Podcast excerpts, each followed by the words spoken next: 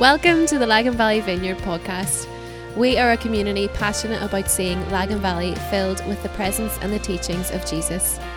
If you would like to connect with us or if we can help you in any way, please visit our website, laganvalleyvineyard.com. Thanks, Yvette. It's wonderful to hear how you've been so generous. Well done, everybody. Can I invite you to open up your Bibles to Luke chapter 2? This is going to be the world's quickest talk. So um, I want to take a moment to talk about joy. Uh, let me just scroll through here. Joy is a pretty difficult thing to define, a pretty difficult thing to nail down, but you do know it whenever you see it or whenever you hear it, whenever you hear it in the laughter of a child or in the smile of an old saint or sage. You know it's joy whenever you witness someone who has come home to themselves, someone who is calm and curious, playful, and never in a hurry. The big thing that I want to really share this morning is this joy is not happiness. Happiness all the time can get interrupted, but joy can never be interrupted. Chris, you want to flick on the quote from Dallas Willard? Joy is about pleasure, Willard says. It is a mere, it is not a mere sensation, but a pervasive and constant state of well-being. Hope in the goodness of God is joy's indispensable support. Joy comes ultimately whenever we experience the fulfillment of our longings Whenever we've waited for something and that thing happens, then we are able to enter into our joy and true joy, lasting joy, complete joy. It comes from receiving the gift of Jesus. Because in the arrival of Emmanuel, the deepest longing of every human being has been fulfilled. And while we may not be able to put words to the feeling, I believe that each human being is hardwired deep down with a longing to experience the life of God. And in the arrival of Christ, that deep, unspoken longing, it has been fulfilled. He is the one that we have been waiting for, longing for for all of this time. And as he moves towards us, as he becomes like one of us, we are able to enter into our joy. The question is, though, we do live in an age whenever we're all chasing after happiness, but that happiness, it gets interrupted all of the time. So, how can we, as the people of God, live a life that is full of joy? Last week, Chris taught wonderfully from Luke chapter 2, and I want to turn there again. Look with me, Luke chapter 2. This is the account of the shepherds who are sat on the Judean hills overlooking what is happening. And then an angel of the Lord appears in verse 10 with good news of great joy for everyone, not just some people, but for the entirety of the world. And then the angel goes on to say in verses 11 and 12 this promise that today is born in the town of David a Savior, the Messiah. Joy has come. But what do the shepherds do? They hear about joy, but what do they do? I want you to look with me, verse 15. When the angels had left them and gone into heaven, the shepherds said to one another, Let's go. Let's go to Bethlehem and see this thing that has happened, which the Lord has told us about. Let's go to Bethlehem. Let's see this for ourselves. And so they ran. It goes on to say they hurried towards Bethlehem. They didn't want this good news simply just to remain as an idea or a concept. They wanted to encounter the good news for themselves. The shepherds, they show us the way of joy. Joy doesn't come from thinking of God as a concept. Joy comes from enjoying God in communion. Joy is found in encounter.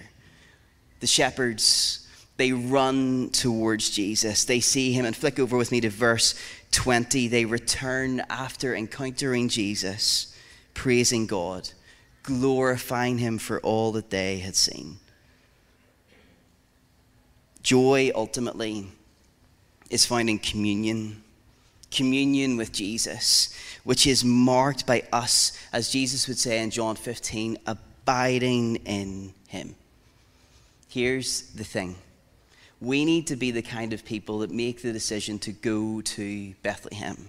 Not just allowing the good news to remain as a concept in our head, we need to move towards Him. C.S. Lewis puts it like this Good things as well as bad, you know, are caught by a kind of infection. Sounds like public health advice. If you want to get warm, you must stand near the fire. If you want to be wet, you must get into the water. If you want joy, power, peace, or eternal life, you must get close to or even into the thing that has them. If you want joy, you got to get close to Jesus you got to learn to abide in him. Or, as the psalmist writes in Psalm 16, in his presence there is fullness of joy. In the rhythm of our weeks and in our days, in the context of our homes, with all that is fighting for our attention right now, we need to carve out space behind the scenes of our lives to keep company with Jesus through simple prayer through talking about Him with our family, reading the scriptures, listening to Him, worshiping Him, sharing His love like you have done in recent weeks. Our practices of encounter in the dailiness of our lives, they open us up to His presence. The wonder of Advent is that it is into the dailiness of things that Jesus makes himself known. But the question that we keep asking ourselves all the time is when will God be present to us? When the reality is, I think God is always asking us the question when are you going to be present to me?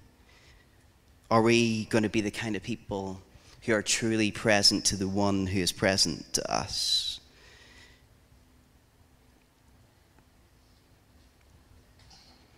It is into the place behind the scenes of our lives, the quiet place, the place that no one sees, a little bit like the space where Mary gave birth to Jesus in a hidden, quiet, ordinary, uncurated, uninstagrammable place. It is that kind of space in our lives and into our hearts that we are able to enter into our joy. It is in His presence that there is fullness of joy. In these days, the temptation for us is to chase after happiness when reality is, is that we want to find our joy, which only comes from experiencing Him, abiding in His love. Jesus puts it like this in John chapter 15, if I can get there. As the Father has loved me, Jesus says, so I have loved you.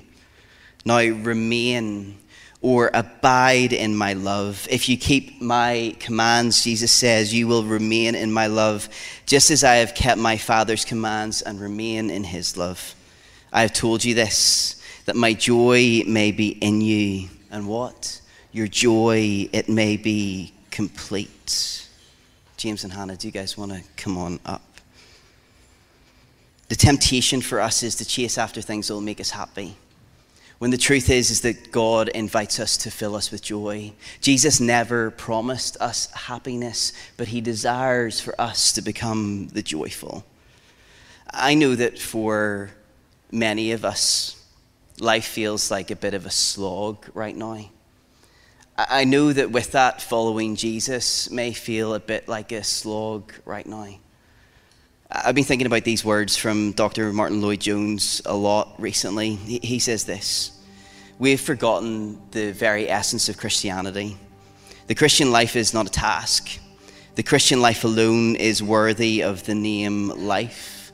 The Christian life alone is righteous, it is holy, it is pure, it is good. It is the kind of life that the Son of God himself lived. If you think of Christian living with a sense of grudge, of task, of duty, or weariness, I say to you, go back to the beginning for a moment. I don't know about you, but the beginning for me was a time whenever I couldn't get enough of Jesus. I, I couldn't get enough of his presence. This intimate, abiding space behind the scenes that was full of prayer and full of worship of being undone by his love. That place for me was full of joy, the joy of my salvation. What would it look like for us to return back to that space? Friends, I know it's tempting to fill our calendars with lots of things. I know that it is tempting to fill our lives with things that we think will make us happy. But this season, more than any other, it invites us to look into this very core of our being, behind the scenes of our lives, to look to the overlooked place and to pray and to worship, to learn about Jesus and to spend time with Him. Our joy is found in a familiar friendship with Him. The joy of Christ, it can fill us, and our joy, it can be complete if we move closer to the fire because that is our home right there. If you're able, why don't you stand with me as we come to worship? Can I be honest for a moment? Like, real talk? I really like Love Actually. Um, I think it's a really good Christmas movie. And I know I probably shouldn't say that in church because there's scenes in that that you probably shouldn't be watching, but um, you've all watched it recently. You know what I'm talking about. I love Love Actually. Well, like I like Love. I can tolerate Love Actually because of two scenes: the scene at the start and the scene at the end. It's the arrivals scene at Heathrow Airport where families come together, and it always gets me. Here's the thing: the most joyful encounters they are reunions. Moments whenever we are able to be reunited. The most powerful story, I believe, in the entirety of the scriptures is a reunion story. A father and a son who spent time apart, and the son comes back with his head down, going towards the father, only to see the father with his eyes fixed on the son, bounding towards him. It's a moment of reunion. And I believe that this could be a moment of reunion for some of you. I know that was the quickest talk that you've ever heard. I'm sorry about that. If you want to talk about it more, come and grab me after. But maybe it has been a while for you since you spent time in the intimate space with the Father, behind the scenes of your lives, in the quiet space, a place that was devoted to love. And so, even if it has been a while, even if it has been a long time since you've enjoyed intimate moments with Jesus, I want to invite you to experience that right now. And the best way that we know how to do this around here is through worship. Hannah said this at the very beginning. The heritage of our kind of community is not found in singing songs about God, but singing songs to Him. And I want to invite you to begin to sing some songs to Jesus today. And there's no hype in this. There's no hype whatsoever. It is simply us making room for Him. So, can I invite you to close your eyes for a moment? And if it has been a while, but if in this season you just want to return back to that intimate place, the way that it used to be at the beginning, if you want to make room, for Jesus this Advent.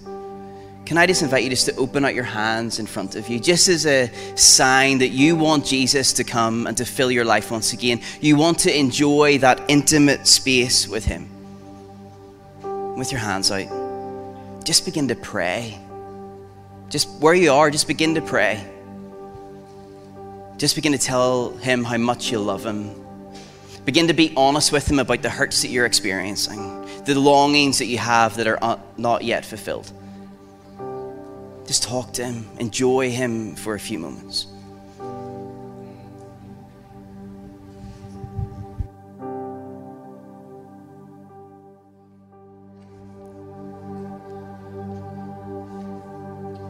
I want you to notice that joy is not noisy, vibey, or hypey joy, it feels like peace. The joy has the power and the capacity to help us to hope. Because there may be weeping at night, but joy, it comes in the morning. Joy, it feels like love. Knowing that we are loved and something rising within us, uh, compelling to go and to love the one who is right here. Brothers and sisters, may the God of hope fill you with all joy and peace as you trust in Him. It's been so good to gather with you today, to celebrate. Have a wonderful Sunday. We can't wait to see you next week. Grace and peace to you all.